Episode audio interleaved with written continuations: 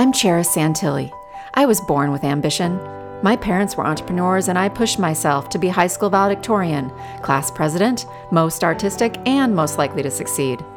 The summer I turned 19, we celebrated my dad's 50th birthday with a hot air balloon ride. A crash landing left him with a broken neck, me with a broken heart, and my mom coping through alcohol. My relentless ambition helped me become a successful entrepreneur, yet my own private paralysis and overachiever addiction ruled me. I finally ventured on a quest for my best life. I found the path of my inner peace, how to stay on it, and how to show the way for others. Now it's your turn. Ready to take that load off your shoulders? Join me so you can cherish your life.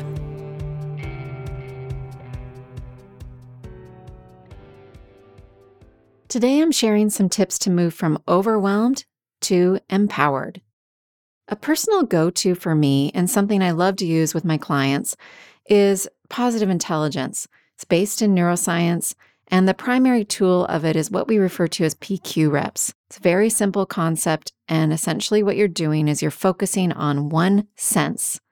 So, one of your five senses sight, sound, smell, touch, taste you're essentially focusing on one of those with all your attention, and that gets you fully present.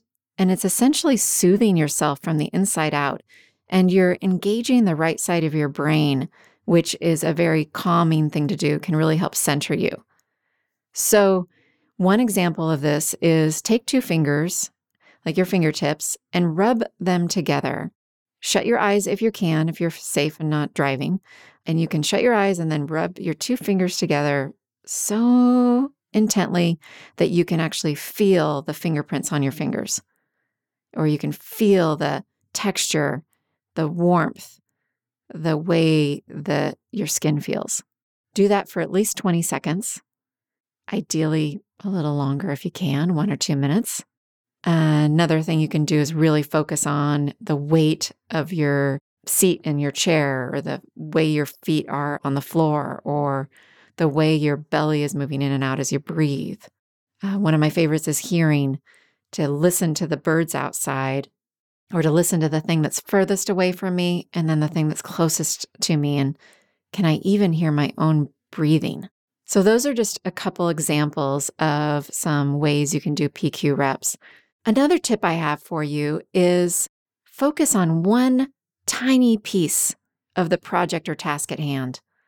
So instead of looking at the whole big thing that you've got to conquer, break it down to the smallest next best step you could do. What is the tiniest little micro step you can take? So that could be creating a brand new Google Doc and giving it a name and filing it somewhere. That could be getting out the bag that you're going to start packing for a big trip. That could be making a phone call to get some information about something you need to plan. And it's just the very first step. So, whatever it is, pick out one little thing you can do. Third tip switch your focus. Take a break and do something completely different and something that's small and feels easy and satisfying. For me, it often helps if I can feel productive. And basically, the way I now understand this, because I've been doing this my whole life, this way of kind of a uh, soothing myself by doing something that feels really productive in the short term, like organizing a drawer, filing or scanning and shredding paper sitting on my desk, something like that feels very satisfying to me and calms me when I'm starting to feel overwhelmed. And it may be other things for you, but in general, the switching gears and doing something like that. What I now understand as I've learned some more about neuroscience, for instance, reading the book Whole Brain Living by Dr. Jill Bolte Taylor, she breaks the brain down into four characters. And she's a neuroanatomist, and um, she's really phenomenal. She's got this description of the left brain thinking character who's super analytical, task oriented type of character. Then we've got a left brain emotional character who's like the one that's like with the fear center and tends to be can get anxious and worried and overreactive and fearful. So in my mind, I now actually think and I can see that by switching to something like organizing a drawer, filing or scanning, shredding paperwork, that I believe gives my left brain thinking character this like short term win. And she can feel accomplished and she can feel kind of soothed and satisfied and like, ha, look at what I handled. And the emotional character, then she can kind of soothe her over there and be kind of like, look, look at what we just did. Look at, isn't that awesome? And so it just kind of calms my whole system. Now, on the right side, you've got more creative side, more expansive side. So another thing you can do is switch to something small that's creative and maybe even a little messy to really pull on and activate the right side of your brain. And that could be gardening or painting or anything that feels kind of fun and, like I said, creative, maybe even a little bit messy. So you can take a break and switch your focus away from this overwhelming thing and then do any one of these types of activities to kind of round out your system and center yourself. Another tip I have for you is ask questions. And I'm going to call on what we learned, or at least what I learned as a child the six core questions, you know, that start with the five W's and then the one H who, what, when, where, why, and how.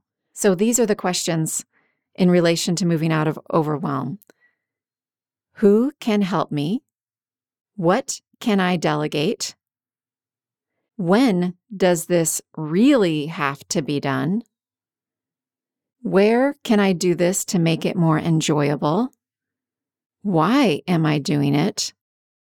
How can I simplify it?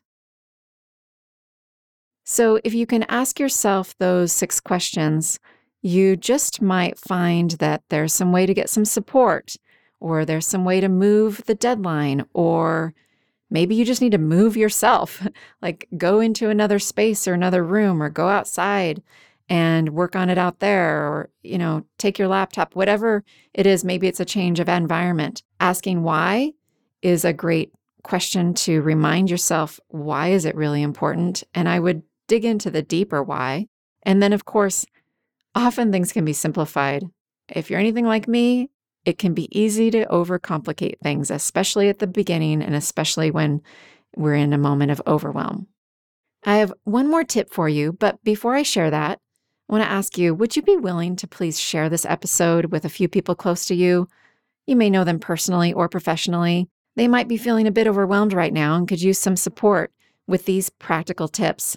So, if you would, please, you know, text them a link to this episode, let them know about it. Okay, my final tip is you may think you know what's overwhelming you, but I've found that usually it's not just one specific thing and it's not always the big thing we think it is. It's often all the zillion little things that have added up. And many of those things are things we've convinced ourselves that we really have to do. I have an easy way to start uncovering all those little daily culprits of your overwhelm and things you may not have even realized are causing you so much stress. This is the first step to feeling a bit lighter and more empowered in your life. I cover this in a short free training. You can go get instant access now at charisyourlife.com forward slash free training. My closing quote for today is by author Anne Lamott. Almost everything will work again if you unplug it for a few minutes, including you. I hope you're enjoying my Charis Your Life podcast. If this is supporting you in any way, please review, subscribe, and share it with friends and family. You can follow me on social media at Charis Your Life, and my website is charisyourlife.com. Yep, my name's unique. Here's an easy tip for you to pronounce and spell it. It's like the city, Paris, but with a CH. Special thanks to my dear friend Paul Suyulgis, who enhanced and mixed the musical track. Little did we know back in college in the 90s, while my then boyfriend, now husband, and I listened to Paul riff on his guitar, that he'd be helping me decades later give a creative touch to something called a podcast.